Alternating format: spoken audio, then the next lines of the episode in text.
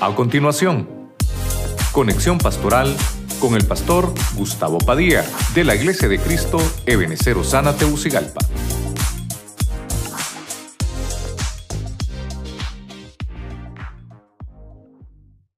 tiempo tecnológico, podemos entender que la interpretación y traducción bíblica eh, está al alcance no solamente con, con aquella versión que siempre hemos tenido, que la Reina Valera 60, que ha sido de mucha bendición, pero no solamente esa Biblia o esa interpretación o traducción existe. Hay más de 100 eh, traducciones e interpretaciones, por lo menos yo manejo más de 118, ¿verdad? Eh, traducciones bíblicas. Y yo por eso siempre traigo en, en mis predicaciones por lo menos ocho versículos, ¿verdad? Y por lo menos esos ocho versículos son ocho versiones distintas. Eso es lo que trato de, enseñarle, ¿verdad? Y trato de, de explicarle eso, porque eh, el original está escrito en hebreo y en griego, ¿verdad? Entonces, por eso me gusta mucho leer varias versiones. Dice Efesios 4:13 en la versión Arca Fernández y leemos la palabra honrando al Padre, al Hijo y al Espíritu Santo. Hasta que todos alcancemos la unidad propia de la fe y del conocimiento del Hijo de Dios, hasta que seamos hombres perfectos, hasta que alcancemos en madurez y plenitud la talla de Cristo.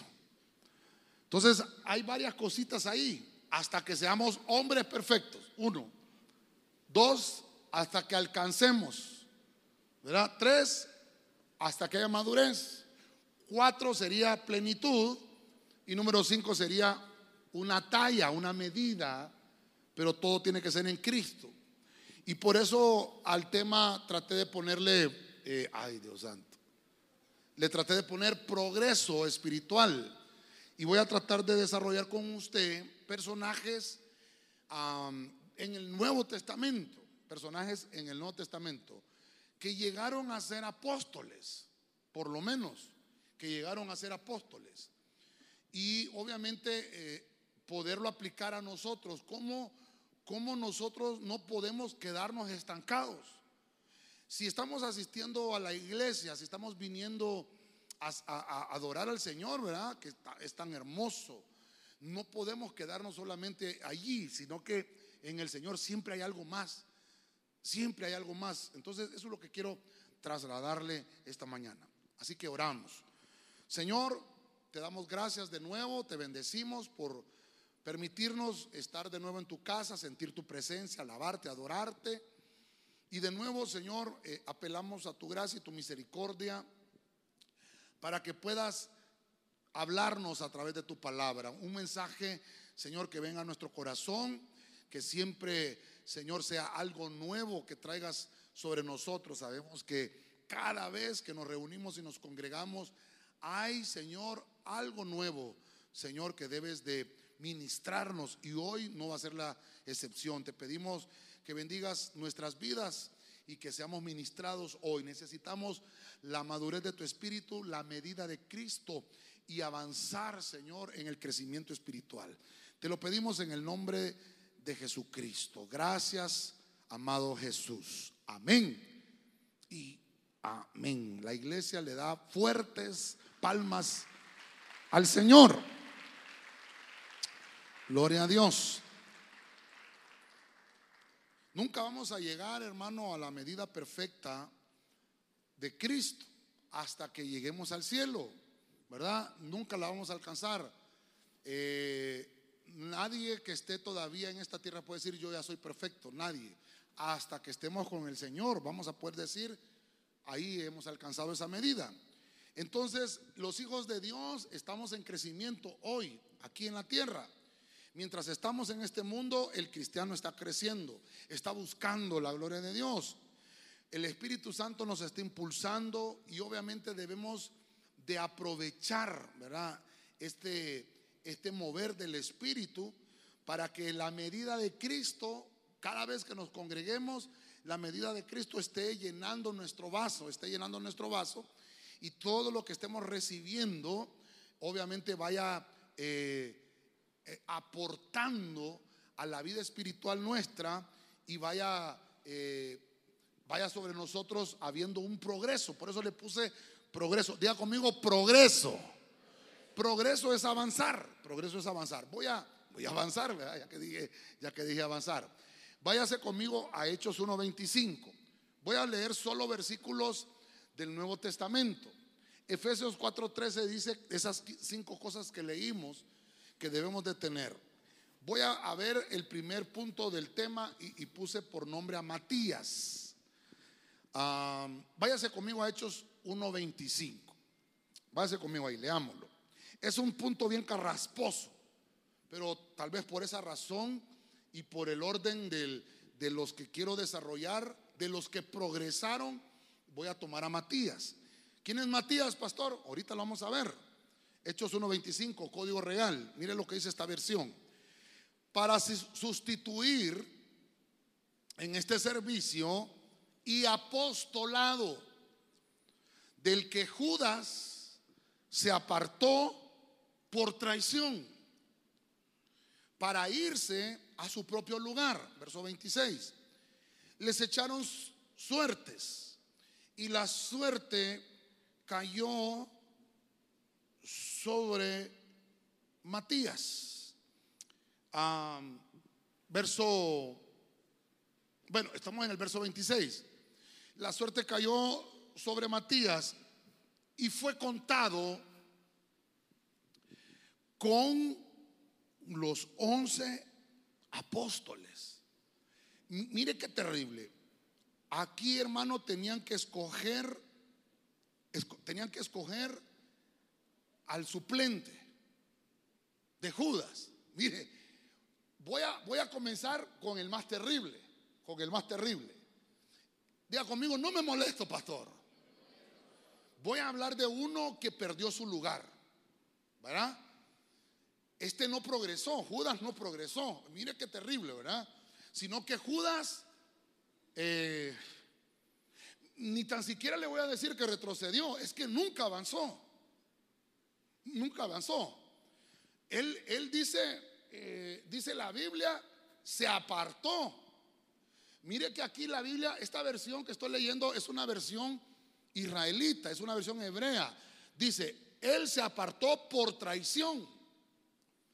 Usted conoce la historia, ¿verdad? Pero esa versión es interesante.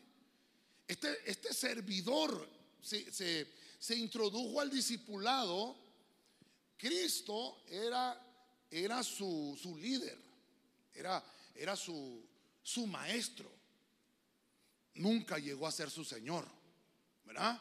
Pero los otros once estaban ahí con, con Cristo siendo adiestrados, siendo equipados y obviamente habían sido llamados por el discipulado para poder progresar por el tema que estoy desarrollando para poder progresar. Y entonces, eh, cuando Cristo hizo el llamado, nunca, nunca, dice la Biblia, nunca se mencionó a Matías, nunca. Matías se menciona hasta en el libro de los Hechos. Dice la Biblia que, primero fue a llamar a Pedro, llamó a Jacobo, llamó a Juan, llamó a Andrés su hermano, llamó a Mateo, llamó a Judas y los llamó al ministerio como discípulos. Y los llamó, a ellos los escogió. La Biblia dice que, que luego de eso eran 70. Esos 70 hermanos luego se convirtieron en 5 mil. Mire qué terrible. Era, era, era, hermano, era una, era una congregación de 5 mil que lo seguía. El Señor alimentó a 4 mil hombres, dice la Biblia, ¿verdad? Mire qué terrible, ¿verdad? Alimentó, eh, bueno, dos veces alimentó, ¿verdad? Eh, hombres y, mujeres también, pero la, Biblia menciona que, eh, fueron hombres los que alimentó. Niños habían también. Lo que le quiero mencionar es que cuando Cristo hacía eso, Él todavía no había escogido de alguna forma a los que iban a ser los apóstoles. Entonces dice que oró, estuvo orando toda la noche. Y cuando Él descendió del monte, recibió los nombres de quienes iban a ser los apóstoles. Y entonces dijo Pedro, Jacobo y Juan, los primeros tres. Y de ahí empezó, ¿verdad? Mateo, ¿verdad? Empezó Marcos, empezó Andrés, empezó con todos los demás, empezó con Judas Tadeo, también Judas Iscariote, Simón el celote. Usted conoce todos los nombres, ¿verdad? Doce apóstoles, incluso Judas. Y lo escogió. Y todos ellos, hermanos, fueron apartados como apóstoles del Cordero. Mire qué terrible. Pero al final dice la Biblia que este Judas Iscariote tuvo que apartarse por traición. Él traicionó. Nadie lo quitó. Él se apartó. Él, él, fue escogido dentro de, hermano, mire, póngale usted cinco mil, vaya, pongámosle cinco mil hombres. Fue escogido entre cinco mil por el Señor, pero él se apartó por traición. Diga conmigo, aquí no hay ninguno, pastor.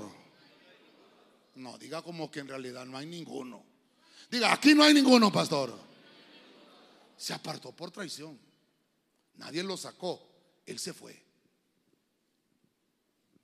Y entonces estaba ese vacío ahí. Y eran doce apóstoles que tenían que haber del Cordero.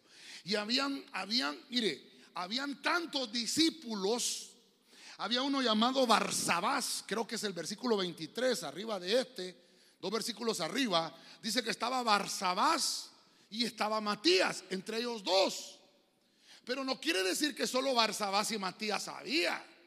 Habían otros hombres ahí, otros hombres también, que tenían las mismas capacidades para ocupar el cargo que había dejado Judas. Entonces, mire, mire qué interesante. Vienen los discípulos, hermano, los otros once, los que habían quedado.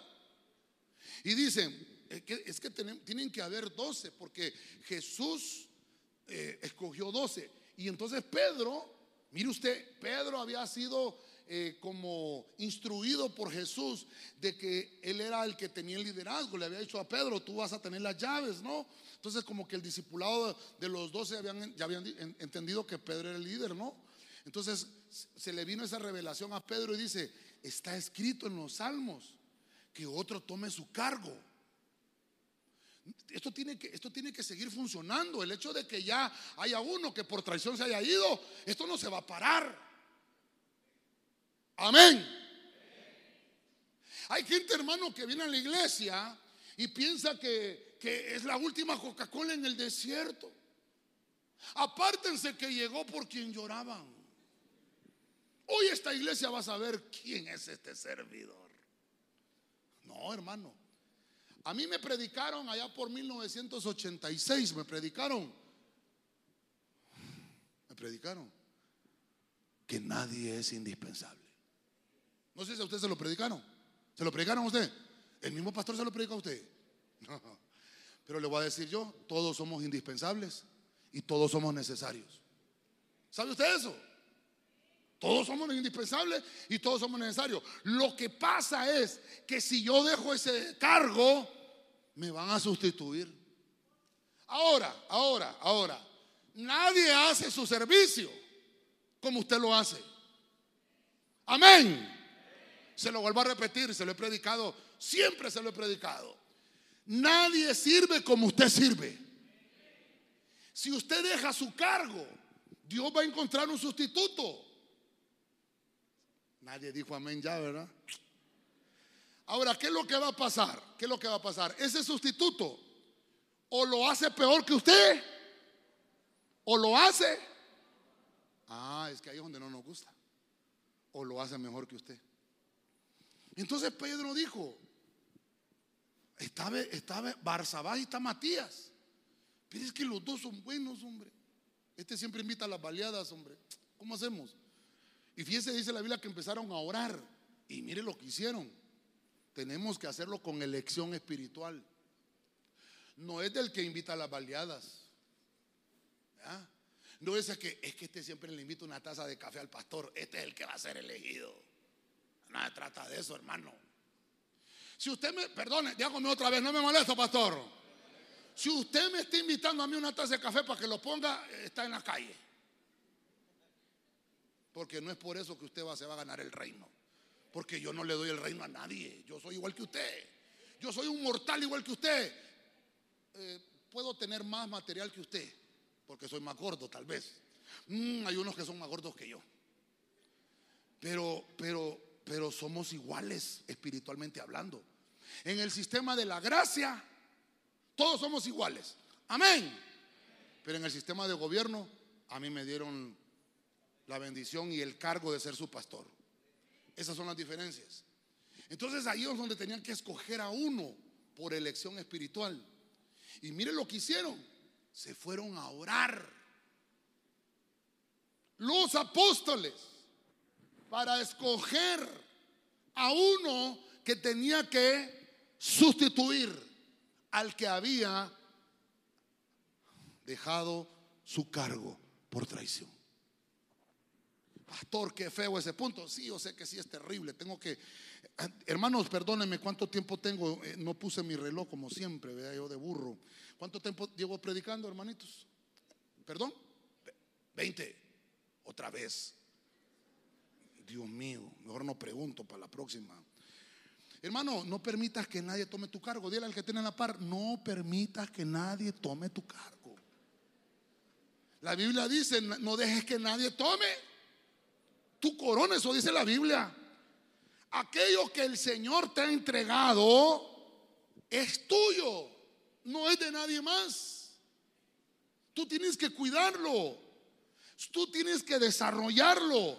Valora tu servicio. Nadie hace tu servicio como tú lo haces. Pues ayúdeme a ministrarle al hermano y dígale, hermano, nadie hace el servicio como tú lo haces. Dele palmas fuerte al Señor, hombre.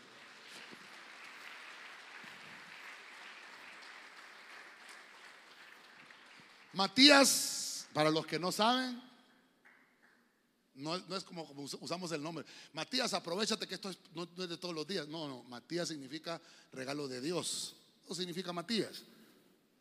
Y la suerte cayó sobre él, dice. Y fue contado entre los doce. Pero hasta ahí fíjese que no se volvió a oír más de Matías. No se volvió a escuchar. Lo que le quiero hablar, como estoy hablando del progreso espiritual, estoy hablándole de que Matías, hermano, estuvo en el discipulado con Cristo, igual que todos los demás, tres años y medio. Y él nunca estuvo por interés. Pero cuando estuvo la necesidad y estuvo la vacante, Dios lo tomó en cuenta y dijo, Matías, toma el cargo. Había que llenar el cargo aquí en la tierra, pero Matías ya tenía su salvación, igual que Barsabás, porque Barsabás también, hermano, ¿qué, pasó con Barsabás? Barsabás era, ¿verdad? Así es, ¿verdad? ¿Qué pasó con Barsabás? Ay, pastor Barsabás entonces se fue al infierno porque no lo escogieron. No, siempre se salvó. El hecho de que Matías fue escogido es que él, progresó espiritualmente hablando. Pero no quiere decir que Barsabás retrocedió, no. Lo que pasó es que obtuvo un título Matías. Ahora, le voy a decir algo. Los títulos no son nada más que responsabilidades aquí en la tierra. Entre más títulos tenga usted, más responsabilidades tiene. Usted quiere ser anciano, usted lo que tiene es una responsabilidad. Porque si usted es anciano en la iglesia, eh, el pastor con usted es que se va a entender. Y cuando hay algún clavo en la iglesia es con usted que se va a entender. Entonces usted ya no va a ser responsable, usted va a ser culpable.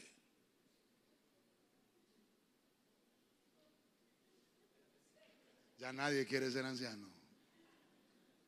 Entonces los títulos son responsabilidades. Lo que pasa es que nosotros no vemos los títulos como responsabilidades. Nosotros vemos los títulos como he progresado. Eh, por eso, por eso le quiero dejar esto. Barsabás y Matías habían progresado los dos. Lo que pasa es que solo uno tenía que ser tomado en cuenta. No podían estar los dos por uno. No podían haber trece apóstoles, solo podían haber doce. Entonces, tanto Barsabás como Matías, con solo el hecho de estar en la, en la terna de, ser tomados en cuenta, ya su progreso espiritual había sido aprobado. Entonces tienes que valorar el servicio, lo que Dios ha puesto en ti y que te ha tomado en cuenta como servidor del Señor Jesucristo. Amén. Le da palmas al rey una vez más. A su nombre. Amén. Vamos. Me dijo que 20 minutos me tomé. Dios mío, perdóname, Señor. Hechos 13:8. Biblia latinoamericana. Pero el otro ponía trabas. El Elimas. Este era su nombre, que significa el mago. Intentaba apartar al gobernador de la fe. Verso 9, verso 9. Entonces Saulo, que no es otro que Pablo, dice la versión latinoamericana, lleno del Espíritu Santo, fijó en él sus ojos. Yo he leído este pasaje, tal vez creo que en otras ocasiones. Voy a avanzar rápido porque creo que sí, me, quedé mucho tiempo en, en Matías. Entonces, como estoy hablando del progreso espiritual, diga conmigo, progreso espiritual. Saulo, Saulo fue un hombre terrible, terrible. Saulo es el nombre griego de Saúl. Saúl significa el que es pedido. Eso significa Saúl. O el que es deseado. Uno que es deseado. Eso, eso significa Saúl. Saúl eh, eh, es aquel hombre que podemos ver la figura eh, que fue rey de Israel. Y vemos, yo se le he predicado en otras ocasiones, que Saúl perseguía al ungido, a David. Y vemos a, Saulo de Tarso que perseguía a los ungidos, a los cristianos en el Nuevo Testamento. Entonces, ahí hay mucha similitud. Saulo eh, se quitó la vida en el Antiguo Testamento. Porque no soportó el dictamen de Dios cuando Samuel le llevó el mensaje y le dijo, Dios me dijo que ya se apartó de ti y que ya no eres rey de Israel. Y eso lo destruyó a Saulo, perdón, a Saúl. Eso lo destruyó. Entonces ahora, cuando veo la historia de Saulo en el Nuevo Testamento, Saulo dice que incluso consintió la muerte de Esteban. Cuando murió Esteban, la túnica de Esteban se la pusieron a los pies de Saulo y él consintió en la muerte de Esteban. Así dice la Biblia. Saulo era, era uno que, le hacía los mandados al Sanedrín. Era fariseo de fariseos, circuncidado, era un israelita genuino, era un hombre religioso, terrible, era, era un hombre obstinado en cumplir la ley. A él no le interesaba, hermano, si en realidad estaba agradando a Dios. A él le interesaba cumplir lo que decía la Torah. Aunque tenía que matar cristianos. Y de repente dice la Biblia que el Señor se le apareció, creo que es el capítulo 6 de los, de los Hechos, se le apareció en Damasco. Y el Señor se le apareció y cayó a tierra, Saulo. Y el Señor le dijo, Saulo, ¿por qué me persigues? No te es duro dar cosas contra el aguijón. Si estás persiguiendo a la iglesia, me estás persiguiendo a mí. Inmediatamente Saulo dijo, Señor, ¿quién eres? Y el Señor le dijo, le dijo, soy Jesús, a quien tú persigues. Y dice que Saulo inmediatamente quedó ciego. Por eso es que dicen algunos escritores que Saulo, cuando escribe aquel pasaje, dice, mirad con cuán grandes letras os escribo. Porque desde ese momento quedó tan afectado de su visión ¿Sabe quién oró por Saulo? Le dijo el Señor, mira, mira Saulo, vas a irte a Jerusalén, vas a entrar a Jerusalén, te vas a ir a la casa de Judas, pero no era de Judas Iscariote, ¿verdad? Sino que otro Judas. Te vas a ir a la casa de Judas. Es, él vive la, en una casa que está en una avenida que se llama La Derecha. Allí, en la casa de Judas, hay uno que se llama Ananías. Él, va a orar por ti. Y cuando Ananías ore por ti, vas a recibir la vista y se te va a decir lo que tienes que hacer. ¿Por qué Jesús no le dijo, ya de una vez que estaba hablando con él, por qué no le dijo, tienes que hacer esto, esto, esto y esto?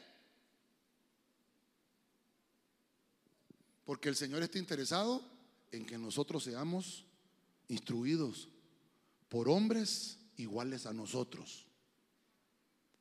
Voltea a ver al de la par y dígale, ¿somos iguales nosotros, hermano? Dígale. Somos iguales, ¿verdad? Bueno, yo, estoy, tengo más libras que vos, pero somos iguales al final. ¿Sí no? ¿Sí no? ¿Somos iguales, hermano? Somos de la misma estirpe. Ojalá que no seamos de otra estirpe, pero de la misma cristiana, pues de la misma estirpe de Dios. Amén. Entonces le dijo, te tienes que buscar a uno de tu estirpe. Ahora tienes que cambiar. Tienes que progresar. Porque el camino que llevas es un camino de orgullo y altivez. Y no has avanzado ni tan siquiera un paso en el camino del Evangelio. Y entonces Saulo fue, dice que por tres días estuvo ciego. Entonces Ananías oró y recibió la vista. A Saulo le tocó aprender humildad. Diga conmigo, aprender humildad. Hermano, la humildad no la venden en la trucha, ni, en el Price ni en el Pais, ni en el supermercado de la colonia, ni, ¿a dónde más? Para no decir tanta marca, ni en la Imperantorcha, eh, ¿qué otro supermercado? Ni en el mercado Guamilito, ni en el mercado San Isidro, ni en el de las Américas, ¿a, dónde más? ni en la peatonal la venden. Humildad se aprende. Se aprende. ¿Sabe qué dice la Biblia? Que Pablo, cuando él recibió esa oración de Ananías, quiso predicar y quiso contar su testimonio. Y entonces le dijeron, no, no, no, Saulo, no, no, no, Tienes que ser adiestrado. Tienes que recibir corderitos. Dígame los corderitos. ¿Qué pasó con los corderitos? Me. Dígame los corderitos. Saulo, tenés que recibir corderitos. Ya quería predicar, Saulo. No, papito, estás crudo. Pero, pero si yo, si yo conozco la ley, me la sé de memoria, los primeros cinco libros, Génesis, Éxodo, Levítico, Número de Deuteronomio. Ah, no, papá. No, papá. Tienes que aprender humildad. Mire, antes de, antes de, antes de entrar ahí, creo que sí, por eso no lo traje, pensé que lo había traído. ¿Sabe, ¿Sabe qué es lo que pasa? El capítulo 13 de Hechos dice que Saulo estaba en Antioquía junto con otros cristianos. Ahí había un pastor, yo solo he predicado a los hermanos discipuladores.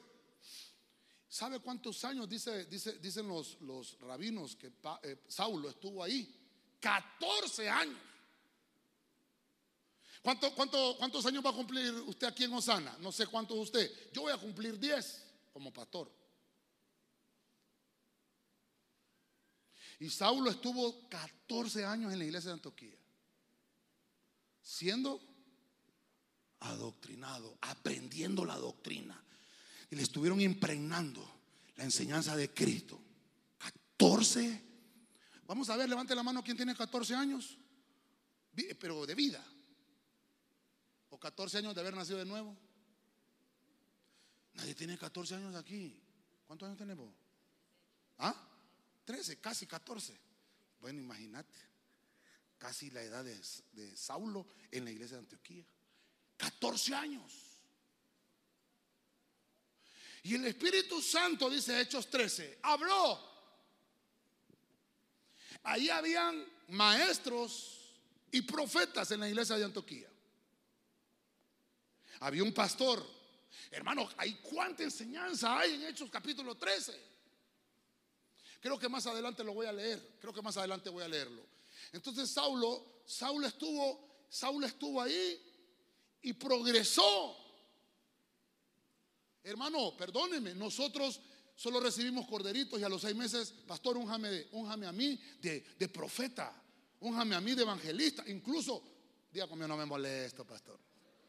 Hubo uno que me dijo que era apóstol. Yo le digo yo, hermano, con todo respeto, usted puede hacer que tenga el ministerio, pero ahorita no es apóstol, pues. Tiene que progresar.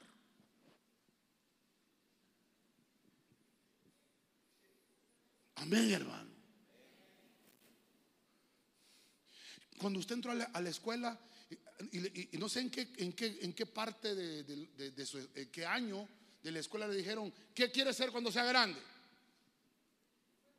Quiero ser abogado. Quiero ser bombero. ¿A qué edad dijo usted quiero ser doctor? ¿A qué edad? ¿A qué edad dijo usted voy a ser enfermera? ¿A qué edad dijo voy a ser pastor? ¿A qué edad? Pero el hecho de que usted lo, lo desee es una cosa. Pero el hecho de que usted lo sea es otra cosa. Es una distancia distinta. Por eso le puse progreso. Matías, Matías era discípulo. Pero el hecho de ser discípulo es una cosa. Y llegó a ser apóstol es otra cosa. Progreso. Saulo, Saulo era discípulo. Y en Antioquía era maestro de la palabra por 14 años. Y cuando el Espíritu Santo lo apartó, en el capítulo 13 dice que entonces, entonces Saulo, que no es otro que era Pablo, ah, 13, 8. Mire usted, lleno del Espíritu Santo. 14 años después le cambiaron el nombre por Pablo. ¿Sabe qué significa Pablo? ¿Ah? Pequeño. 14 años. Hermanos, yo quiero que se le impregne. 14 años.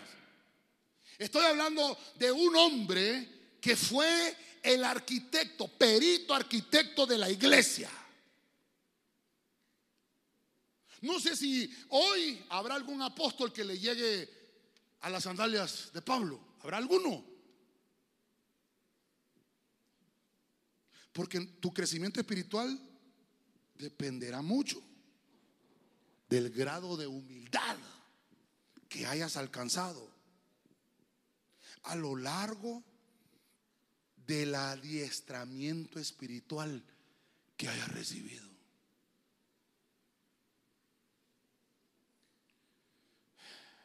Dígale al que tiene la par, ¿a qué has venido a la iglesia, hermano? ¿A qué has venido a la iglesia? Yo le decía, yo le decía antes de entrar al tema, aquí en Ebenecer no venimos a calentar silla. Y mire, y mire, y, esta prédica, esta para mí es, es confrontativa. Porque yo lo he predicado muchas veces y hay gente que se va.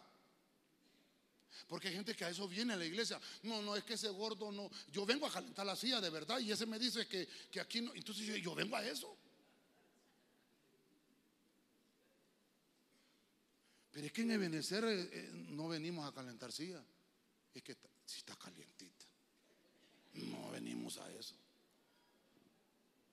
Aquí venimos a servirle al Señor. Hay gente que, hay gente que, que entiende, hermano, mal la cobertura. Entiende mal la cobertura. Yo quiero recibir la cobertura porque yo miro a esos hermanos de Benecer, ahí solo gente de pisto va, dice. ¿Será que le, regalan dinero a los hermanos? Dice. Y la cobertura no se trata de eso. ¿Sabe de qué se trata la cobertura, hermano? De que todos estamos bajo el mismo sentir y que el mismo Señor nos llena de su presencia y baja, dice, desde la cabeza, pasa por la barba, por el borde y que llega hasta el fondo, hasta... Dele palma fuerte al Señor, hermano. A su nombre. Saulo de Tarso 14 años recibiendo doctrina, maestro de la palabra, humilde. Saulo. Y le dijeron, ya no te vas a llamar Saulo, te vas a llamar Pablo. Pablo significa pequeño. Pablo significa el hombre que aprendió humildad. 14 años después. No se lo cambiaron después de que se graduó de corderitos. No se lo cambiaron después de que se graduó de mayordomía. No. Mm, mm, cuando ya estaba en avanzada pastor ya le habían dado un discipulado. Tampoco, ahí no le cambiaron el nombre. Cuando progresó. Ay, pastor, ¿y cuánto tiempo llevo? Dios santo, me quedan 20 minutos, Dios mío. Hechos 14, 14, vámonos. Martín Nieto. Cuando se enteraron de ello, los apóstoles, diga conmigo, los apóstoles, Bernabé y Pablo, rasgaron sus vestidos y se lanzaron entre la gente. Entonces tengo que avanzar aquí rápido. Entonces ahora, mire, le estoy leyendo el progreso primero. Encuentro al apóstol Bernabé. Mire Bernabé. ¿Por qué le voy a mencionar a Bernabé? Porque Bernabé fue el que restauró a Saulo. Levánteme la mano quien ha traído a alguien a la iglesia aquí, hermano. Levánteme la mano quien ha traído a alguien a la iglesia.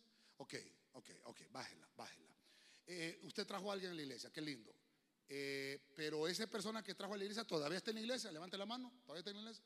Ah, qué lindo. Sí, porque hay gente que trae a alguien a la iglesia y después, eh, ¿cómo se llama? Se fue y, y el que trajo es el que se quedó. Hermano, Bernabé ya estaba en la iglesia. Mire usted. Cuando Saulo llegó, en el capítulo 6 de los Hechos, ¿verdad? Cuando Saulo llegó y Ananías oró por él, ya Bernabé ya estaba en la iglesia. Bernabé ya era discípulo de los apóstoles. Mire, tengo que avanzar rapidito porque el tiempo me, estaba, me está también avanzando. Entonces Bernabé es aquel que dirige a otros. Díganme los de Bernabé, los hermanos de Bernabé. Vinieron los hermanos de Bernabé. Sí, porque qué terrible que sean de Bernabé y no vengan a la iglesia, hombre. Entonces, en nada estamos. Estamos en la calle. Bernabé significa aquellos que consuelan, hijo de consolación. Bernabé es la mano derecha de los pastores.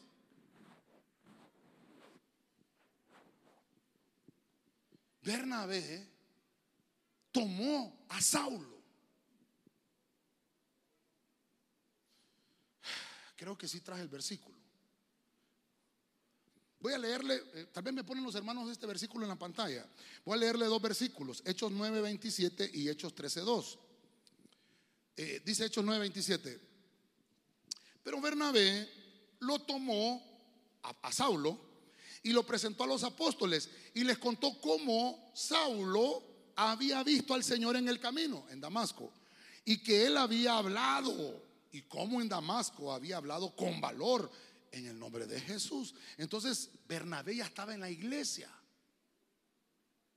cuando Saulo fue convertido al Evangelio.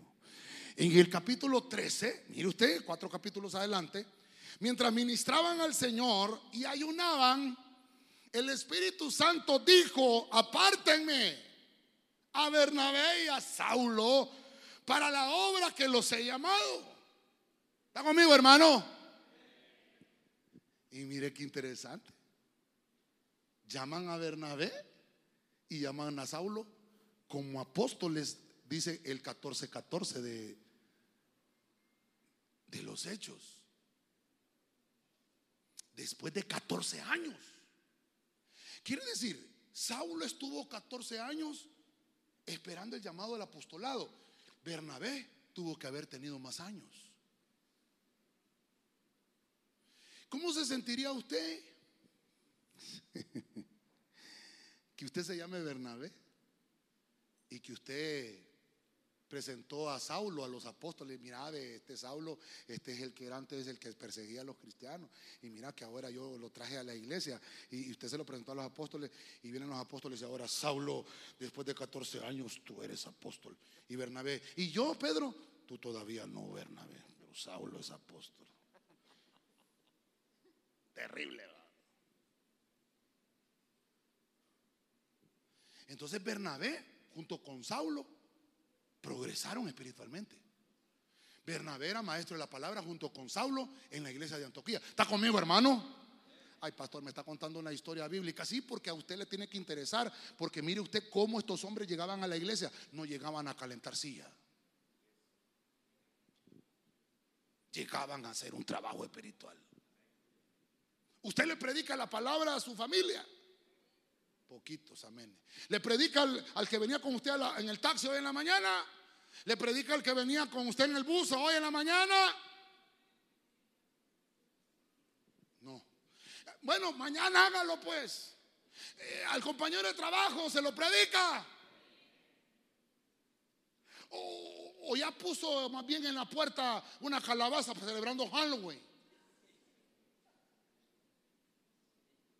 Se puso feo el tema, pastor.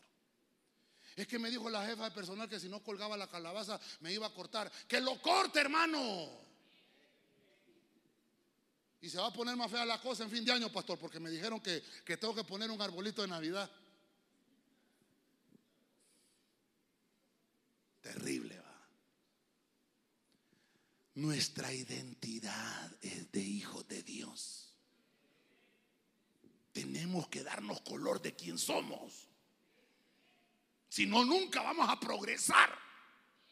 Y si no, nunca Tegucigalpa va a conocer cuántos cristianos habemos.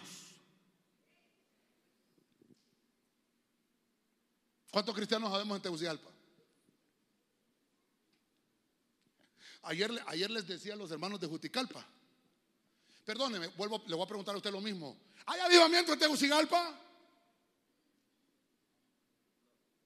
no hay avivamiento. Cuando yo vine hace 10 años me dijeron, hay un avivamiento evangélico en Tegucigalpa, pastor. yo dije, gloria a Dios, vengo yo no vengo a ser espectador, vengo a participar de ese avivamiento. ¿Y a dónde están? No hay. Diga conmigo, no me molesto, pastor. Todos los años el 3 de febrero hay avivamiento en esta capital, hermano. Un gentil de gente prendiendo candelas. Y un tráfico que se arma ahí, que ni quiera mi Dios. Las tres divinas personas. Y usted hasta tarde viene a la iglesia porque se arma un tráfico. Perdóneme, dígame, no me molesto. Eso es avivamiento. Hay pastor avivamiento. Sí, pero ecumenista.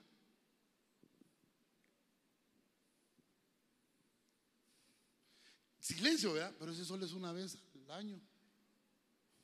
Mal dirigido. Vacío. A algo que no es Dios. Es un avivamiento falso. Perdone que lo diga. Alguien tiene que decirlo y enseñarlo. Es un avivamiento que mueve a la gente en algo que no es. La gente deposita su fe en algo que no es Dios. Hermano, y se vienen desde, desde Tupacenti, desde Texigua, vienen desde el Jute, salen desde debajo de las piedras hasta duermen ahí, hermano. Y uno dice, ¿será que estoy en una religión equivocada yo? Hasta en duda lo ponen a uno. ¿Cuándo nos vamos a parar nosotros como cristianos? ¿Cuándo vamos a dirigir a otros al Evangelio? Si más bien nosotros mismos, de repente, dice que una hermana, vuelva a decir conmigo, no me molesto, pastor una hermana me llamó y me dijo, pastor, ore por mí. ¿Qué pasó? ¿Te enferma? No. ¿Tiene enfermo un familiar? No. Y entonces, es que voy a una misa familiar. ¿Cómo? Sí, y, me amenazó la familia que si no voy, me desheredan. ¿Cómo así? quiero que ore por mí porque voy a entrar ahí y ore porque cúbrame. No vaya. Y ya le dije, pastor, me van a desheredar si no voy. hermana, no vaya. Pastor, no me escuchó. No, si le escuché. ¿No me escuchó usted? No vaya. Es que, pastor, ¿sabe qué me dijo mi mamá? Respetame mi fe. Hermana, entonces usted dígale a su mamá, mamá, respétame. También mi creencia, mi fe. Porque nosotros no defendemos nuestra fe.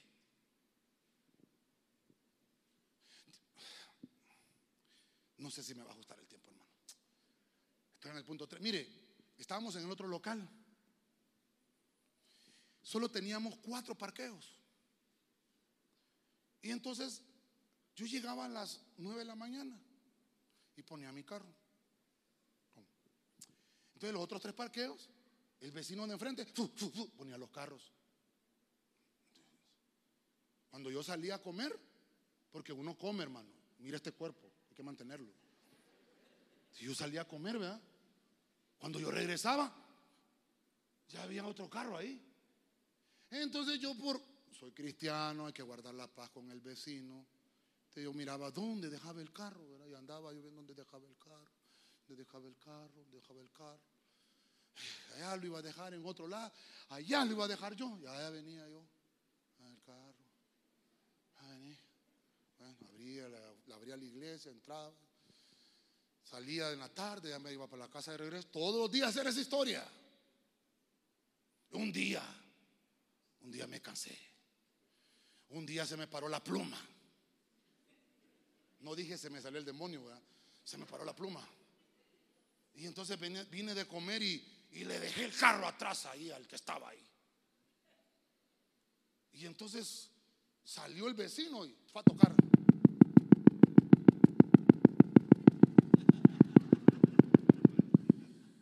Ya salí yo, ¿qué pasó? Necesito que me quite ese carro de ahí. Ah, ¿es suyo ese carro? Sí, me lo quita. Y así, bravo, hermano. ¿Te has visto esa gente brava, va? Sí, le digo, cálmese, le digo. Por favor, estamos en la casa del Señor. que me lo quita! Mire, le digo, ya que vino acá, le digo yo, yo soy el pastor de la iglesia. ¡Dame la ventaraza! Cálmese, Señor, le digo. Esos cuatro parqueos que están ahí son asignados de la iglesia. Entonces, esos parqueos son propiedad de la iglesia. Usted tiene que solicitar si un caso los ocupa con, respeto. Hermano, y se ha metido ese hombre, pero es que andaba con el chamuco metido, hermano. Se ha metido a la iglesia, ¿verdad? A mí usted no me tiene que venir a decir nada. Yo también voy a la iglesia. ¿A qué iglesia va usted? Ahí a la virgencita la tengo aquí con una y ni se sacó la. Y yo mire que no sé. Espérame, permítame, permítame, le digo yo. Aquí hay que guardarnos respeto. Me tiene que respetar. Así como usted me está pidiendo respeto, aquí baje, baje su voz, le estamos en la casa. Amén, eh, no, no, no, no, no. Me está pidiendo usted que le respete su fe. Aquí también me la va a respetar a mí, por favor. Estoy en la casa del Señor, hermano. Y fíjate que aquel hombre. Usted ha visto a Hall, ¿verdad? Cuando Hall empieza. Usted también tiene que respetar esto, también le digo. Así como usted exige su fe y esa cruz que hay ahí enfrente, que le tiene tanta fe. Al Dios que yo sirvo tiene más poder que esa cruz, le digo. No se meta con un hijo de Dios que no sabe con quién se mete. Ya le voy a mover el carro, le digo. Es más, voy a orar por usted que Dios lo cubra de todo accidente. Señor, que este hombre no tenga ningún accidente, que no se le, que no se le cruce ningún hombre y ni ninguna mujer imprudente, ningún animal en el camino. Y hermano, y aquel hombre, ay, sí, Señor, escucha a este hombre, Señor. hermano, ¿sabe usted que la gente, la gente eh, es influenciada por demonios? Hermano, nosotros tenemos que saber que somos influenciados por el Espíritu Santo. El poder que está en nosotros no es cualquier cosa. Y cualquiera que viene aquí nos quiere pisotear porque es mayor la religión de ellos que la nuestra. La de nosotros no es una religión. Al que adoramos aquí es a un Dios poderoso, el creador del universo, el creador de los cielos.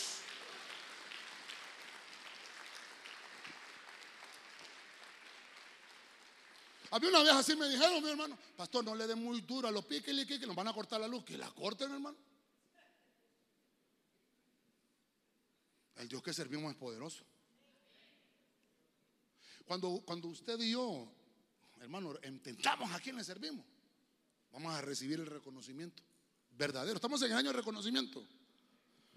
Cuando le sepamos, hermano, dedicar el tiempo al Señor, nuestro talento a la obra de Dios y que nosotros separemos separemos las cosas del mundo con las cosas que son del Señor y que eh, sepamos que nuestro propósito es un propósito especial para servirle al Señor. Vamos a, mire, va a pasar esto, va a pasar esto, va a haber un progreso espiritual.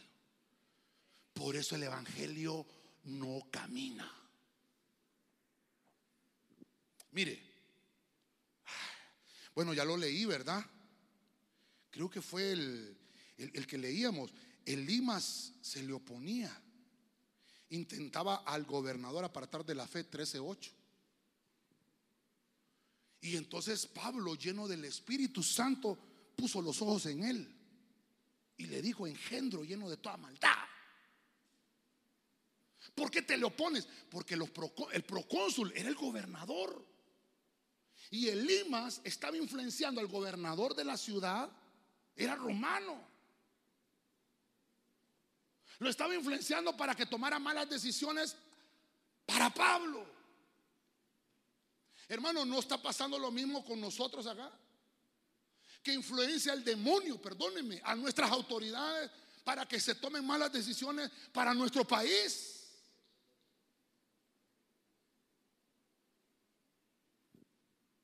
Eso pasa. Por eso es que yo le puse a Bernabé que necesitamos hermanos que dirijan a otros, que sean hermanos de consolación. No que más bien le diga, ay, hermana, ya está sirviendo. Ya, entró, ya pasó la, doctrina, sí. Ah, así era yo cuando era nueva. Ah, ya después ya va a ver. Eh, solo son los primeros días, hermano. Ten cuidado. Porque después el chamoco mejor no lo digo, ¿verdad? Mire, voy a leer, voy a leer 1 Pedro 5:13. Mire, ¿por qué le estoy diciendo esto? Váyase conmigo, voy a leer la palabra de Dios para todos. Mire esto, mire esto, mire esto. La iglesia de Babilonia los saluda, está hablando Pedro. Ellos fueron escogidos tal como fueron ustedes. Escuchen lo que dice aquí. La iglesia de... ¿De dónde? ¿Qué Babilonia, hermano? ¿Cómo?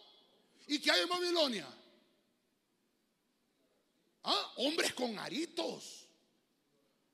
Hombres tatuados. Hombres con el pelo largo. ¿Ah? Celebrando Halloween. ¿Qué más hay? Iba a decir el arbolito, ya lo dije. Babilonia. Y mire lo que dice ahí. La iglesia de Babilonia la saluda, sí, pero una iglesia ¿Una iglesia? Ah, el hecho de que esté en Babilonia no quiere decir que está practicando las cosas del mundo. Pastor, yo pensé que iba a hablar de otra cosa, que iba a recibir cinco carros, cuatro casas. Hermano, es necesario ser adiestrados en el Evangelio. Los saluda la iglesia. Ellos fueron escogidos igual que fueron escogidos ustedes, israelitas. Le está diciendo Pedro. Y entonces dice, Marcos, Marcos, mi hijo en Cristo también les manda saludos. Dígame los discipuladores. Creo que a los discipuladores les compartí ese libro de, la historia de Juan Marcos. Juan Marcos. Mire la historia de Juan Marcos. Está hablando de un progreso espiritual. ¿Quién era Juan Marcos? ¿Quién era Juan Marcos? ¿Quién llegó a ser? Es que nosotros leemos la Biblia, pero la leemos como que fuera el periódico. Ah, no, pastor, a mí lo que me gusta leer es el Salmo 91, el que habita la del Altísimo, los hombres potentes, ese me gusta. O también el Señor, mi pastor, nada me faltará el lugar de este me gusta. Eh, el Salmo 1.1, bienaventurado, varón, es lindo. Amén, claro que sí. Pero hay que leer todos estos pasajes. ¿Quién era Juan Marcos?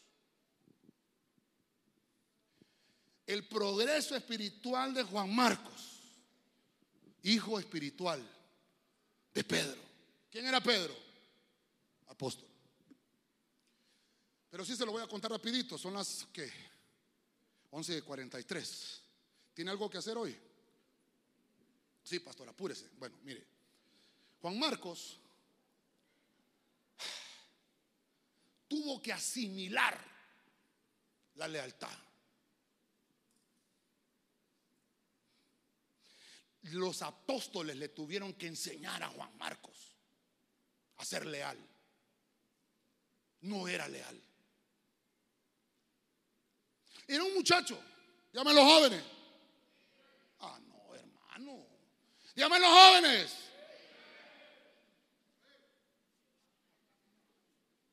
Es que uno de joven va. ¿Ah? ¿Eh? ¿Eh? Sí, que el, el, joven es. Y, entonces, eh, qué aburrido está el culto hoy. ¿Quiénes son los que están en el culto hoy? Son los viejitos. Ay, no, me pastor, haga culto con los de jóvenes. Y cuando hacemos culto de jóvenes, ah, se me fue el tiempo ya, hermano. Se me fue el tiempo. En serio se me fue el tiempo.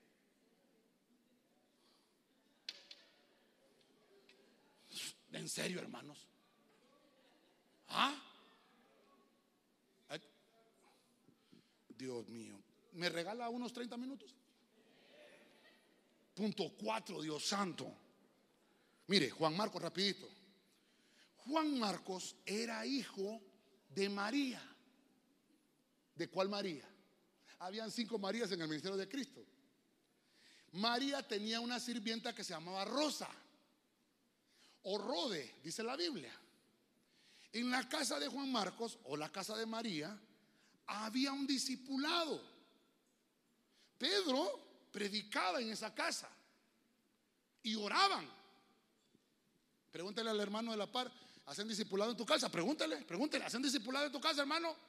¿Oran en tu casa? Mm, en mi casa lo que hay son tacos al pastor, pupusas al pastor, baleadas al pastor. ¿Qué hay en tu casa? Y entonces, hermano, dice la Biblia que Juan Marcos era primo de Bernabé. Por eso los tengo aquí, como progreso espiritual. Todos estos eran discípulos. Dicen, dicen algunos historiadores que Juan Marcos llegó a ser apóstol. No tengo Biblia para eso. Diga conmigo postulado. No, pero diga fuerte, postulado. Mire, las 12 no son todavía, son las 11 y 46. Espérenme. Entonces Juan Marcos era un muchacho y empezó a crecer en el Evangelio. Cuando Pedro estaba en la cárcel y los ángeles lo liberaron a Pedro, ¿se recuerda?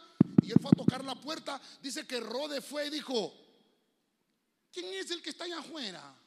Entonces dice que asomó la, cabeza a Pedro y le dijo, Rode, soy yo, Pedro. Señora María, señora María, allá afuera está Pedro. Y entonces María le dijo, ¿verdad? María le dijo, ha de ser el ángel de Pedro. ¿Se, ¿Se, recuerda esa historia, hermano? Bueno, ahí estaba Juan Marcos orando, era un muchacho. Entonces, Juan Marcos creció, era primo de Bernabé. ¿Qué se quiere decir? Perdón, algunas, es que mira, algunas Biblias dicen que era primo, otras Biblias dicen que era sobrino, porque si Juan Marcos era sobrino, quiere decir que María o era hermana de Bernabé o era cuñada. Porque ahí lo tenemos, pero eso, la verdad que eh, eran familiares. Entonces Juan Marcos tuvieron un gran pleito. Este Juan Marcos era familiar de Bernabé, pero tuvo un gran problema con Pablo. Tuvo un gran problema tuvieron un gran problema con Juan Marcos. Juan significa el que es fiel a Dios. Eso significa Juan. Vamos a ver cuántos Juanes hay aquí. Levanten la mano los Juanes. Lindo los Juanes. ¿eh? Montones de Juanes. Juan significa fiel. Marcos, eh, Marcos, hay un montón de Marcos, ¿verdad? Marcos, ah, Marcos significa Marte. ¿Ah? Marte significa fuerza. Marcos significa firmeza. Viril significa. Marcos es un nombre griego porque ellos adoraban a Marte. Ahora, voy a leerle así rapidito porque yo sé que usted se quiere ir. Hechos 12.12, Hechos 12.25, Hechos 15.37. Así rapidito le voy a leer la historia de Juan Marcos. Pongamos el versículo, hermanos, por favor, en la pantalla. Mire, al darse cuenta de esto fue a la casa de María, la madre de Juan, llamado también Marcos, donde muchos estaban, ¿qué dice? Reunidos y oraban. Entonces ahí le estoy poniendo el versículo para que vea usted que la madre de Juan Marcos se llamaba María, que es la que estaba ahí en la casa de, de él. Obviamente estaban orando, oraban en esa casa, había un discipulado. O sea que Juan Marcos era un joven que había sido adiestrado en el Evangelio. Ok, lindo. En Hechos 12:25, más adelante dice, Bernabé y Saulo regresaron de Jerusalén después de haber cumplido su misión. Llevaban consigo a Juan. Pero la Biblia dice, llamado también de Juan Marcos. Entonces cuando, cuando Bernabé y Saulo, que el Espíritu Santo habían dicho, ¿se acuerda? Estamos en el capítulo 12, 25 de los Hechos. Habían, los había apartado, no eran, no eran apóstoles todavía. Ellos venían de hacer una misión. Porque el Espíritu Santo primero, hermano, hace como eh, misiones antes de dar, hermano, la ratificación de los ministerios. Entonces, Bernabé y Saulo, en su progreso espiritual, habían tomado a Juan Marcos y lo estaban adiestrando. Era un muchacho, un joven. Hermano, por eso es que la juventud tiene que tener buenas amistades. Y entonces ahí venía Juan Marcos. Verso ahora 15:37. Ah, en el 15:37 Bernabé y Pablo ya eran apóstoles. Entonces dice, y Bernabé quería llevar también con ellos a Juan, llamado Marcos. Entonces venía Bernabé y dice, no me lo quiero llevar a Juan, a, Juan Marcos, es que, es, que es, mi, es mi familiar. Yo lo quiero llevar. Así rapidito le estoy poniendo la Biblia. Hechos 15:39. Se produjo un desacuerdo tan grande que se separaron. Estoy hablando de Pablo y Bernabé. Se separaron el uno del otro. Y Bernabé tomó consigo a Marcos y se fue a Chipre. Dice, y se embarcó rumbo a Chipre. Juan, Juan Marcos se fue con Bernabé para Chipre. Dice la Biblia, no le voy a leer mucho, mucho para que usted solamente, ahí en su casa tal vez lo lee. Dice que estuvo un año Juan Marcos con, con Bernabé. Bernabé se separó de los apóstoles. ¿Cuántos han oído hablar de los judíos ortodoxos? Esa iglesia la formó Bernabé.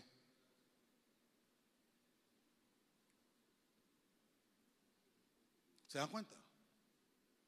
Entonces Juan Marcos le dijo a, su primo, o a su tío, porque algunos dicen que era primo, otros que era tío, Bernabé, me voy a regresar.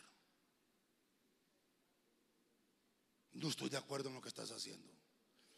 Y entonces se regresó Juan Marcos de Chipre. Se regresó. Cuando regresó, fue a buscar a Pablo. Porque Pablo lo conocía. ¿Está conmigo, hermano? Este Pablo era terrible. Es que Pablo era. Y Pablo le dijo, no, yo no te voy a restaurar. Suficiente trabajo tengo con Tito, con Timoteo, con Filemón. Tengo otros hijos que atender le dijo Pablo, no, búscate otro. Y entonces vino Juan Marcos y anduvo buscando a Jacobo, a Andrés, incluso Matías. Matías, aprovechate que esto no es de todos los días. No, ¿sabe quién ¿sabe quién lo adoptó? Pedro. Por eso le mostré el pasaje de Pedro.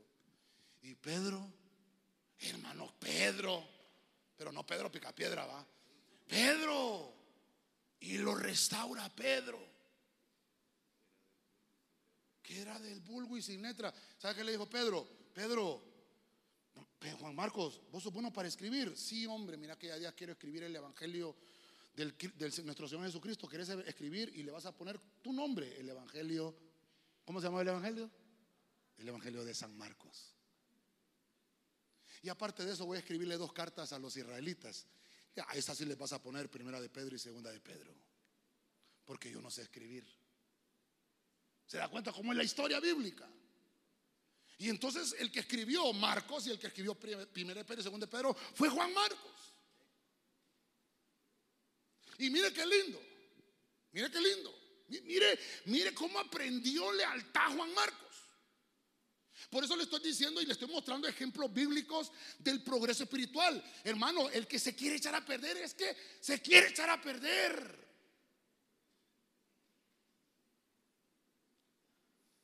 Entonces leamos 2 Timoteo 4:10, Biblia del lenguaje sencillo. Demas, escribiéndole Pablo a Timoteo. Demas me ha abandonado y se ha ido a la ciudad de Tesalónica pues ama demasiado las cosas del mundo. O sea, imagínense, descarrió pues. Crescente se fue a la región de Galacia. Y Tito a la de Dalmacia. Verso 11. El único que está conmigo es Lucas. Punto y seguido. Punto y seguido. Mire, le está dando instrucciones Pablo a Timoteo. Marcos puede ayudarme mucho en mi trabajo. Así que búscalo y tráelo contigo cuando vengas. ¿Me estoy dando a entender, iglesia? ¿Me estoy dando a entender, iglesia? Entonces, por eso le puse aquí. Juan Marcos asimiló la lealtad. Cuando él buscó a, Pablo y, lo rechazó, le dolió a Juan Marco. Pero Pablo lo que le estaba enseñando era una lección.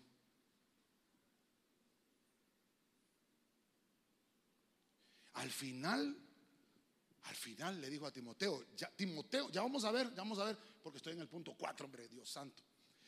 Juan Marco fue restaurado. Mire, hermano, como, como un cristiano por andar siguiendo. Es que, es que esto pasa en el Evangelio. ¿Sabe por qué le estoy enseñando esto, hermano? Porque si no, ¿quién se lo va a enseñar? ¿Sabe usted que hay iglesias aquí en Tegucigalpa así? que andan siguiendo a sus familiares y está bueno, ¿verdad? Que levantan iglesias, pero son, son, pero son producto de división. Bernabé y se llevan a Juan Marcos. Entonces Juan Marcos dijo, no, no, no, no, no, no, lo que estás haciendo es incorrecto. Yo me voy a regresar. Y dejé votado allá lo que tenía que... Dejé mi progreso espiritual estancado. He perdido este año aquí. Y se agarró con su familiar y se regresó. Pero estuvo a tiempo de volver a retomar su proceso.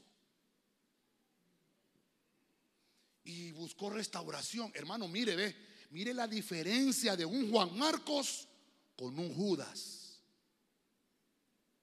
¿A quién buscó Judas?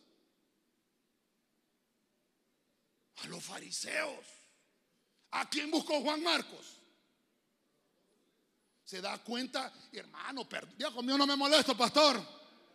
Y se, se, da cuenta cómo hay pastores en las redes sociales que son reconocidos y predican, y predican cosas contrarias justificando a un Judas. ¿Será que la Biblia que tienen ellos no tienen estos versículos que yo tengo acá? Cuando encuentro a un Juan Marcos que no hizo lo mismo que hizo Judas. Juan Marcos buscó su restauración y no fue a buscar a los fariseos. No se fue a buscar, e incluso no se quedó con Bernabé formando otra iglesia, porque estaba en desacuerdo con lo que hacían en la otra iglesia. Allá no me toman en cuenta. Entonces voy a formar la iglesia, le decía yo a los hermanos a ver de Juticalpa, ¿verdad? Es que estos creen que Adán tiene ombligo y estos creen que Adán no tiene ombligo. Entonces voy a hacer la iglesia del ombligo de Adán y no, yo voy a hacer la iglesia del de que Adán no tiene ombligo. Usted se ríe, pero existe esa iglesia.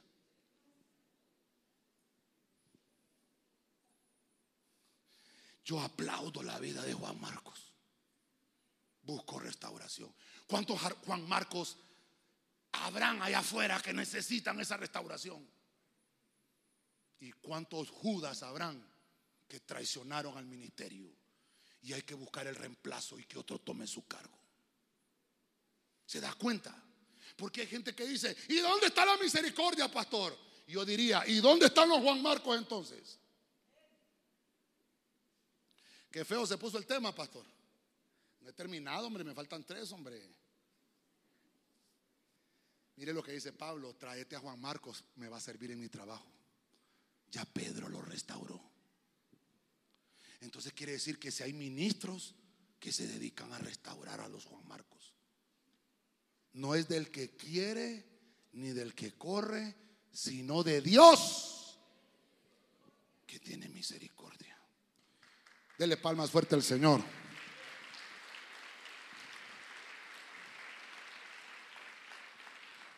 Romanos 16, 21. Diego Ascunce.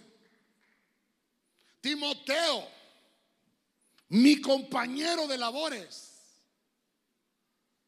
les manda saludes. También Lucio, Jason, Sosípater, mis parientes. No sé si alguien se anima a ponerle Sosípater a, algún hijo. Está bonito, Ay, hermano, qué terrible. Hermano, se da cuenta que la lealtad no se recibe. Mire Juan Marcos, ¿verdad? La lealtad se aprende y se practica teniendo una vida completa de fidelidad al Señor. Al Señor es al quien le debemos la vida, hermano. Bueno, mejor me ayudan con un piano porque si no, no voy a terminar, hermano. Yo estoy con este tema que Dios santo, ayúdeme, Señor. Mire el progreso espiritual de estos hombres, hermano. Timoteo significa el que siente amor, eso significa Timoteo. Timoteo es, es, un joven igual que Juan Marcos, un joven igual que Saulo, que sentían pasión por la escritura, jóvenes que sentían pasión por la palabra. Es que aquí, hermano, estoy hablándole de Matías, de Saulo, de Bernabé, de Juan Marcos, de Timoteo jóvenes, apasionados, enamorados de la palabra. Entonces Pablo dice, Timoteo es mi compañero de labores. Entonces, mire, desarrollemos a Timoteo, pues. Usted sabe, bueno, los que están en mayordomía o los que han recibido mayordomía, hemos visto el desarrollo de Timoteo, ese tema tan hermoso. Bueno, el progreso espiritual de Timoteo el amor a Dios de Timoteo lo llegó a ser su nervo. ¿Se recuerda esa palabra que usamos? Tener cooperación, cooperar con el ministro, ser ayudante. Esta versión dice compañero de labores. Hermano, sin interés, sin interés, sin esperar nada a cambio. El mejor pago que se recibe por servir al Señor es la recompensa divina.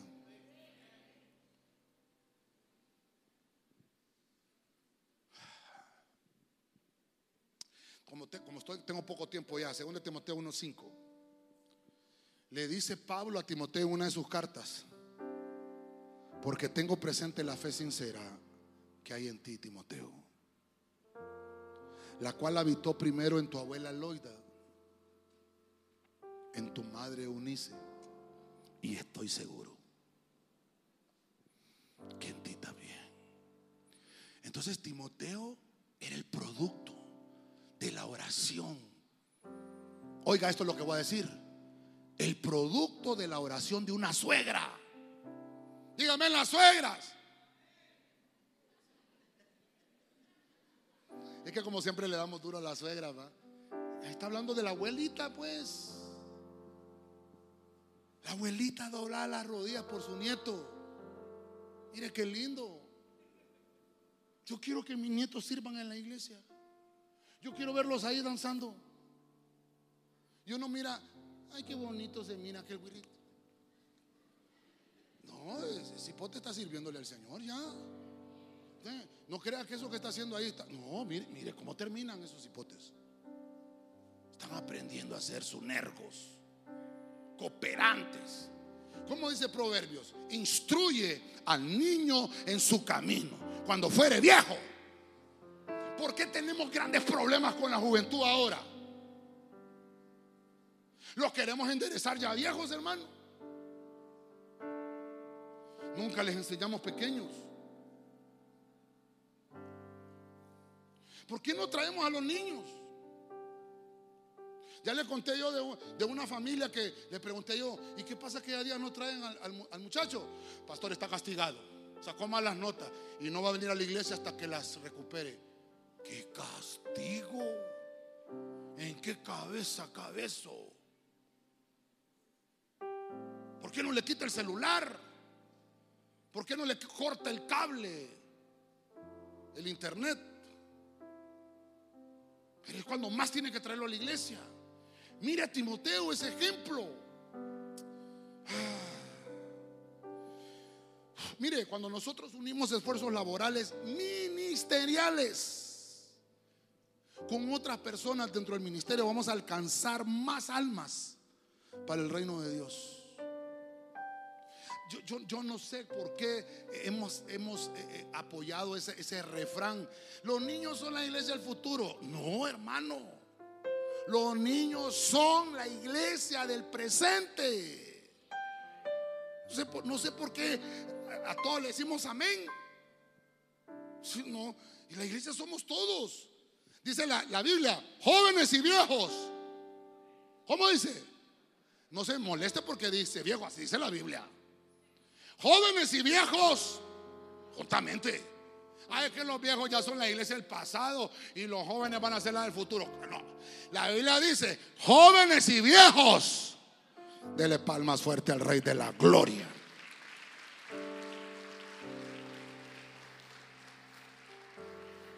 Vamos a ir aterrizando ya, hermano, porque usted solo me regaló 30. Primero Tesalonicenses 1.1. Mire, voy a ir aterrizando, voy a ir aterrizando. Estoy hablando de hombres y mujeres que progresaron. Perdón, solo hombres puse ahorita, ¿verdad? Tal vez la pastora se va a encargar de poner las mujeres que progresaron. Pero esto es interesante. Esto es interesante. La iglesia primitiva empezó con jóvenes que progresaron y llegaron a ser apóstoles, hermano. Silvano. Esto nunca lo he predicado. Cuando usted busca en la Biblia Silas, es el mismo Silvano. Para los que anotan todavía, busque el griego 4609 o griego 4610, que el 4609 Silas, y lo va a llevar a la palabra silvano. Es el mismo nombre, silvano. Silvano quiere decir bosque silvestre. Eso quiere decir silvano. Silvano viene de silvestre. Silas quiere decir el pequeño Saúl o el pequeño Saulo. ¿Por qué le decían así? Vamos a ver 1 Tesalonicenses 1.1. Le voy a poner hasta dónde llegó Silas. O Saulo. O perdón, el pequeño Saulo. ¿Hasta dónde llegó? A Silvano. Mire, 1.1. Pablo, Silvano y Timoteo. Ah, ellos tres, mire. Así como Jacobo, Pedro y Juan. Dice, a la iglesia de los tesalonicenses. Esa es la primera carta que escribió Pablo, tesalonicense. Es la primera carta de las 14 que escribió Pablo. Dice a, los tesalonicenses en Dios y Padre en el Señor Jesucristo, gracias a vosotros. Ok. ¿Por qué le pongo ahí Silvano? Porque voy a terminar aquí con este punto para terminar con esto. En 1 Tesalonicenses 2.6 dice, ni buscando gloria de los hombres, ni de vosotros, ni de otros, aunque como apóstoles de Cristo hubiéramos podido imponer nuestra autoridad. Cuando Pablo estaba escribiendo esa carta, estaba escribiendo junto con Silvano y Timoteo esa carta como apóstoles. Quiere decir que Silvano progresó a llegar a ser apóstol, igual que Timoteo. Ok. Lo que me llama la atención es que en Hechos 16, 25, la palabra Silas, con esa palabra Silvano, que se encuentra en, que la encontramos acá en, en 1 Tesalonicenses 1.1, es esta misma en este relato de Hechos 16, 25. Se lo voy a recordar. Como a medianoche, Pablo y Silas, o Pablo y Silvano, ¿qué estaban haciendo? Oraban. ¿Cuántos oran? ¿Cuántos oran? Pero de esa forma. Y cantaban himnos a Dios. Y los presos lo escuchaban. Cuando nosotros tenemos problemas es cuando menos oramos, hermano. Nos alejamos de la iglesia. ¿Sabe cómo le puse yo a Silvano? El progreso espiritual. ¿Por qué le puse a Silvano como un progreso? Llegó a ser apóstol. Porque él tuvo la mejor aspiración. Diga conmigo, mejor aspiración. Dijo Silvano, esta prisión a mí no me va a quitar mi servicio. Este problema a mí no me va a quitar mi servicio. Esta situación que estoy atravesando a mí no me va a quitar mi servicio. Miró encadenado a su pastor, a Pablo. Pablo y Silas, que, ¿cómo dice? Cantaban. ¿Qué haría vos si estuviéramos presos los dos como pastor por su culpa? Me metieron preso con usted aquí, hombre. ¿Ah, vos harías eso? Sí, va. No, sinceramente. Sí. Por culpa suya. Por andarle haciendo caso. Yo no sé en qué hora nos subimos a predicar en ese bus, hombre. Dijo Silvano, esto no me jamás. Perdóneme, hermano, es la iglesia del principio. Nosotros, hermano, perdónenme, perdónenme, no hemos sufrido lo que deberíamos sufrir. Mire, ¿a qué hora salimos ayer para Juticalpa? 8 de la mañana nos fuimos. Bendigo a las hermanas que fueron ayer. Amén. Amén. ¿Y los hermanos que fueron ayer? Nos fuimos a las 8 de la mañana. Y a las 11 aquí estábamos. Y a las 8 de la mañana aquí estábamos en la iglesia de nuevo. ¿Cuál es el problema? ¿Hay algún problema en eso? Ay, pastor, yo creo que mañana voy a amanecer enfermo. ¿Por qué, hermano? Y no anduvimos, pastor, ahí en Juticalpa. ¿Y cuál es el problema? Es que si hacemos una cosa, no hacemos dos. ¿Quién nos enseñó eso? Hermano, no hemos aprendido a vivir el Evangelio. Mire, yo no conocía Juticalpa, yo hasta ayer conocí Juticalpa. ¿Cuántos lugares pasamos? No fuiste, ¿Cuántos lugares pasamos? ¿Cuántos lugares pasamos para llegar a Juticalpa? Pasamos por Guaymaca, pasamos por Campamento, Talanga. No, pero Talanga ya hay iglesia. ¿Quiénes quieren ir a predicar a Guaymaca? ¿A Nueva York?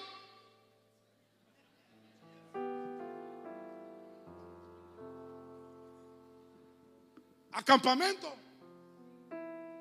una canción hay, porque somos campamentos celestes. Nadie quiere ir a predicar ahí. A mí me da tristeza. Perdón, Dios no me molesto, pastor. Aquí hay 14 mil pastores robándole las ovejas a otro pastor. Y no hay pastores en campamento. Y no hay pastores en Guaymaca. ¿Qué otro lugar me dijiste? Limones. Salomé, ¿cómo se llama? Ah, Salamá. No, Salomé es la que le bailaba aquel. Hermano, no hay pastores en Danlí. Aló. En Yuscarán. Pero enfrente de la iglesia le queremos ir a poner a otro pastor enfrente y robarle las ovejas. Perdóneme, eso es del diablo. Y nos decimos ser pastores. Y nos venimos a meter a la iglesia de otro pastor hermano, váyase conmigo mejor a la iglesia donde voy yo, porque ese pastor, ese gordo, eh, no sabe predicar. El que donde voy yo, sí, ahí sí es bueno. Ese es del diablo, hermano. Ese es lo que tiene, es un espíritu de anticristo. Mire, esta gente, ve, tuvo su mejor aspiración. No, nos gusta. Estas prédicas no son populares, hermano. Perdónenme. No, no somos populares. No son populares. Pero la Biblia me enseña, Silvano estuvo adiestrado con Pablo. Pablo le dijo, mira Silvano, venite conmigo. Vas a tener que aprender que por predicar el Evangelio vamos a ir a la cárcel. Ah, no, no, a mí ese Evangelio no me gusta. A mí me gusta que cuando, cuando yo predique me lleven a comer camarones después de predicar. Después de predicar nos van a llevar presos, Silvano. ¿Cuáles camarones? El siervo quiere camarones. Hmm. Pescado te van a hacer en la cárcel. Ese evangelio no lo queremos. Nadie lo quiere. Porque le acomodamos el evangelio a la gente. ¿Qué evangelio quiere que le predique? No, me va a perdonar, pero yo no le puedo acomodar el evangelio. Yo le tengo que predicar esto. Yo creo que nunca haya oído este evangelio usted, ¿verdad? Pero esto está en la Biblia. A mí no me, no me voltea a ver así, hermano. dígame, lo perdono, pastor, dígame. Lo perdono, pastor. Vamos, dígame, lo perdono, pastor. Termine, pastor. Sí, terminamos pues. 1 Corintios 4, 6. Dice, nueva traducción viviente. Amados hermanos, puse el caso de Apolos y el mío propio. Está hablando Pablo como ilustración de lo que les vengo diciendo si prestan atención a lo que les cité de las escrituras, no estarán orgullosos de uno de sus líderes a costa de otros. Qué pena siento con usted, hermanos, son las 12 y 15. Qué pena siento con usted. ¿Quién era Apolos? ¿Cómo progresó Apolos en el Evangelio? Dice la Biblia que Apolos era discípulo de Juan el Bautista. Y tenía una predicación. Mire, voy a terminar aquí, hombre. Súbanse todos los de alabanza porque no, no va a terminar, hermano. Yo tengo pena con usted, hombre. Yo no sé por qué no. Perdóneme, hermano. Es que, es que yo no sé, hombre, por qué. Tanta Biblia que hay, hombre, para predicar todo el día, hermano.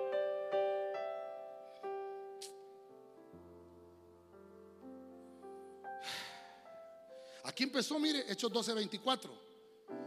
Pongan el versículo, hermanos de televisión. Dice: Llegó entonces a Éfeso un judío que se llamaba Apolos, natural de Alejandría, hombre elocuente y que era poderoso en las escrituras. Versículo 25. Este había sido instruido en el camino del Señor y siendo ferviente de espíritu, hablaba y enseñaba con exactitud las cosas referentes a Jesús solo conocía el bautismo de Juan, era, era discípulo. Verso 26. Y comenzó a hablar con denuedo en la sinagoga. Pero cuando Priscila y Aquila lo oyeron, lo llevaron aparte y le explicaron con mayor exactitud el camino de Dios. Entonces Apolos, pero dice la Biblia que, que Pablo dice, Apolos. Le dice, estoy hablando de Apolos porque junto conmigo ahora Apolos es apóstol. Apolos, apóstol junto conmigo, dice Pablo, se lo acabo de leer en 1 Corintios 4, 6. Me retrocedí hasta Hechos 18, 24, porque el que lo instruyó a Apolos fue Priscila y Aquila. No eran aquellas dos hermanitas que eran gemelas, como dijo aquel. No, no, no. Priscila y Aquila eran discípulos de Pablo. Dice la Biblia que Pablo hacía carpas y Priscila y Aquila hacían carpas juntamente con Pablo. Y me, trabajar con Pablo, ¿verdad? Pues mira, fíjate que la Biblia dice que el Señor, eh, cuando Él estaba con los apóstoles, bueno, obviamente yo no estaba ahí, pero a mí se me apareció el Señor y lo mismo que yo recibí del Señor es lo mismo que me compartió, que la noche que Él fue muerto, partió el pan y lo bendijo. Entonces lo partió y se los entregó. Después de que lo comió, dice que también tomó la copa. Y a mí también, fíjate que me la compartió. Y esa copa no los doctrinaba cuando trabajaba Pablo. ¿Qué hace usted cuando está trabajando? Ya te diste cuenta que sale embarazada la que, trabaja en personal. No te creo. Y vieras que te tengo el otro chamber, el que trabaja en la bodega. No te creo. Anda con aquella y está casada.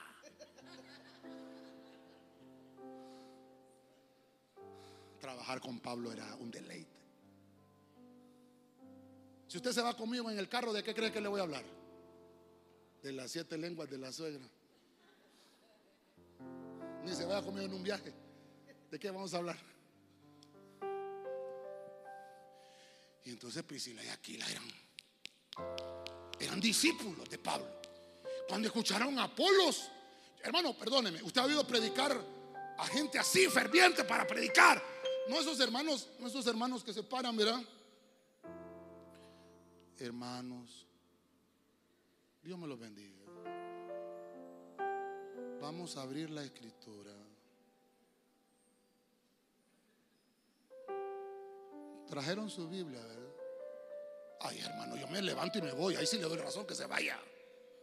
Pero dice que Apolos era. Y entonces, hermanos, ustedes no vinieron a cualquier reunión. En esta reunión está el poder del Espíritu Santo. Y Dios va a hacer algo diferente y distinto con ustedes. No van a salir iguales. A su nombre. Ese era Apolos. Pero dice que no, era muy avanzado, doctrinado. Entonces Priscila le dijeron, qué lindo predicas, pero te falta conocer la escatología. A nosotros Pablo nos ha enseñado. Y dice que, mire que fue. Fue enseñado por, por una mujer. Dígame las mujeres.